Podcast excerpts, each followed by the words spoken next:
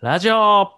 ポッドキャスト未来会え議いどうも、ボイシーの代表の尾方です。はい、文化放送の村田です。はい、この番組は、えーボイシーの代表の尾方と、えー文化放送のプロデューサーの村田さんで、えー世の中にもっと面白いコンテンツが生まれていくように知見を共有していく番組です。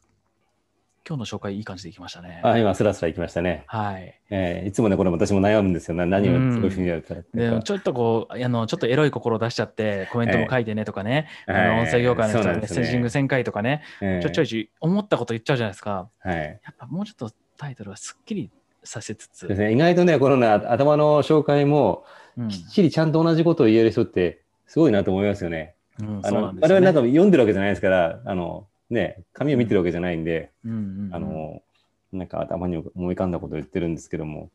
うん、そうまずあなんでの、ボイステック革命が引き続き絶好調ということで、す、はい、あ今の、度ねなんか売り売り切れも続出してるっていううん、ところなんですけどそうなんですよ。なんと、あの発売10日で三釣りまで行ったんですよ。すごいえ、三釣り二釣りじゃなくて三釣り三釣りです。すごいですね。おで、おーそうですか。うん、ありがたいことに、二釣りが決まって、は二い。釣りが出るまでに、もう三釣り決まったんですよ。水が、ああ、そうですか。はじゃい、あ勢いがすごかったんですね。そうですね。なんか書店でも結構売れてるっていうことで、ありがたいことに。に。アマゾンでもね、すごいランキングバーッと上の方ねですもんね。そうですね。だからここで、あの、三、なんですか、サンズリーでドンってこう力強く出版社さんが押してくれたんですけど、これ売れなかったらですね、もうかなりクレームが出ると思います、出版社 から。じゃかじゃないかいとや。いやいや、なんかあの、ちらっと見かけましたけど、メルカリでもいっぱい出てました ね。そうなんですよね。でも、まあ、メルカリに出て、ちゃんとした高値で売れてるっていうのは結構ありがたい。そうそうそうそう、なんかだっメてルカリね、にせんこれあれですよ、アマゾンで1980円でね、送料込みで買えるのに、結構1780円とかで買ってますよね。そうですね、大体ソールドアウトで1700円、1800円ぐらいなんかちのょ。っと僕だったらせん、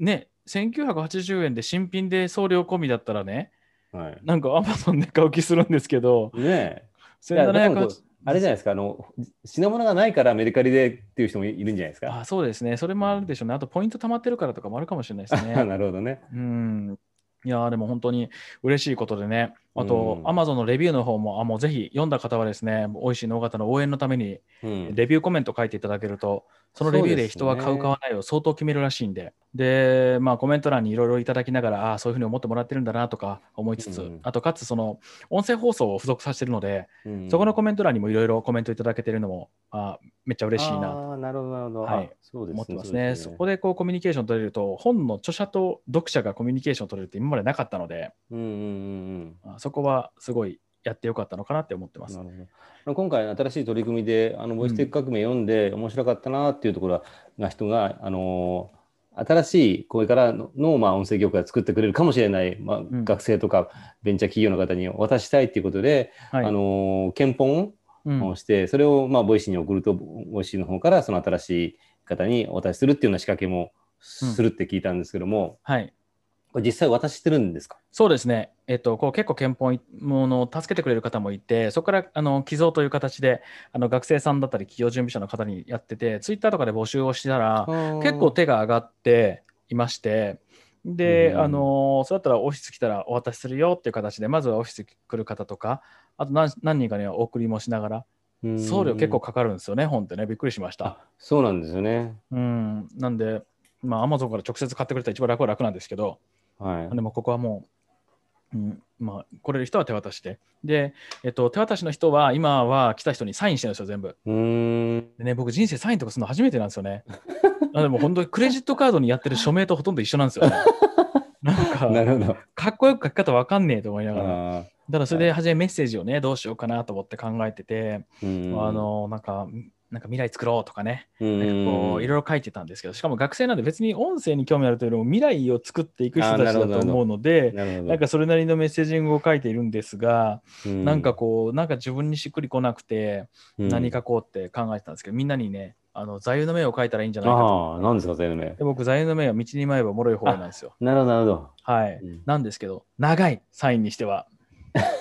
もうね、結構ね、よいしょ、よいしょって書かないといけないんで、はいはいこれ、材の面短い方が良かったなと思って、うん、なんかちょっとこう、略していこうかなと思ったんですけど、道をもとかね、 道を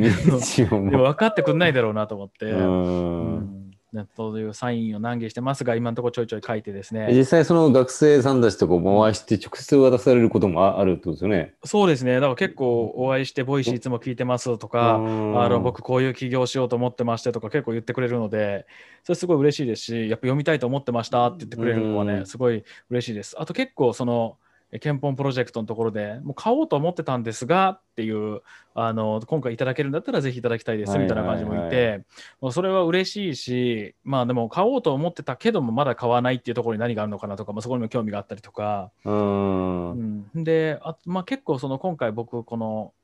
なんていうの寄贈するっていうのの義務の連鎖をしたかったわけですよね。あー本読んで、はい本読んでよかったなっていう人がじゃあ、えっと、他の人にも読んでもらうためにじゃあ大型に本を送ろうとそしたら大型がこううん別の人に送ってくれるんだなっていう形で、そうするとまあギブからギブにこうつながっていくわけですよ。そうですね。なんですけど、結構今回もらっていく人たちのメッセージがすごい面白くて、うんうんうん。今回は寄贈をよろしくお願いしますと、でも次はちょっと僕が寄贈する側に回りますみたいなメッセージって結構来るんですよね。うん、なんかいつか回らせてくださいみたいな、うん。そういういうなん、なんていうのかな、こう連鎖ができるっていうのは、あの嬉しいですね。うん。うん、そうですね。ギブの連鎖ですね。それしかも、小村さん、直接会ってとか、直接サインをいただいてっていう、なんか本当に受け取る方もなんか、受けと受け取れましたって感じですもんね。そうですね、目の前でサインね、名前聞いて書いてます。ああ。めっちゃ手間かかるんですよ。なかなかでもないですよね。だって本はもらえて、あえてサインももらえてって、なかなか 至り尽くせるですよね。そうなんですよね、これちょっとね、いつまでできるか分かんないんですけど、うんあのいやできる方はぜひあの申し込んでいただければと思います。うん尾形のノートとか、えっとうんツイッターで募集してますんで、そうですね。まあ、今はお金なくてなかなか本も買えないけども、ぜひちょっと読んでみたいっていう方が受け取って、本を読んで、またこれ良かったなと思ったら、うんなんかね、自分がなんかギブできる立場になったら、違うものをギブするっていう。そうそうそう、それがいいかなと思います。なんか中途半端ななんかプレゼントとかお土産とか持っていくぐらいだったら、まあ、なんか欲しい人にちゃんと届くっていうことをやれるギブのね、連鎖が起こるといいなと思ってますね。うんでもね、いいですね今ね、はい。アマゾンでも結構こう、ね、それこそ中古でも結構高く売ってて、全然こううん定価より高い商品がアマゾンに並んでる意味のわからない状態になってるんですけど、もう一応買えるんですけど、はいあとコメントをね、結構書いてくださっていて、やっぱりこう音声がついてたっていうのには結構良かったっていう声をすごい聞きますね。ああ、音声ね。うん、やっぱ著者の声が聞けたっていうのは良かったっていう、うんうんこれ嬉しいですうんうん。なねる。ほどね。うん、いや、でもその義務、義務の連鎖が、本当になんかこの、ここから、こう、わかんないですけど、あ未来の社会が、まあ、そのボイステック革命が、なった社会に、その若者たちがどんどんどんな活躍してるかっていうのが、うん、すごくなんか夢があっていいなと思って、ただ単に本を読んだっていうことじゃなくて、うん、こう少しの義務が、なんか社会を作っていくっていう、なんか大げさかもしれないですけども、うん、なんかそんな感じしませんそうです。ね。あのこういうの好きなんですよね。誰かが喜ばしたら、次の人が次の人を喜ばすみたいな、そういう連鎖作るのってやっぱりいいじゃないですか。あのそうですね。あのー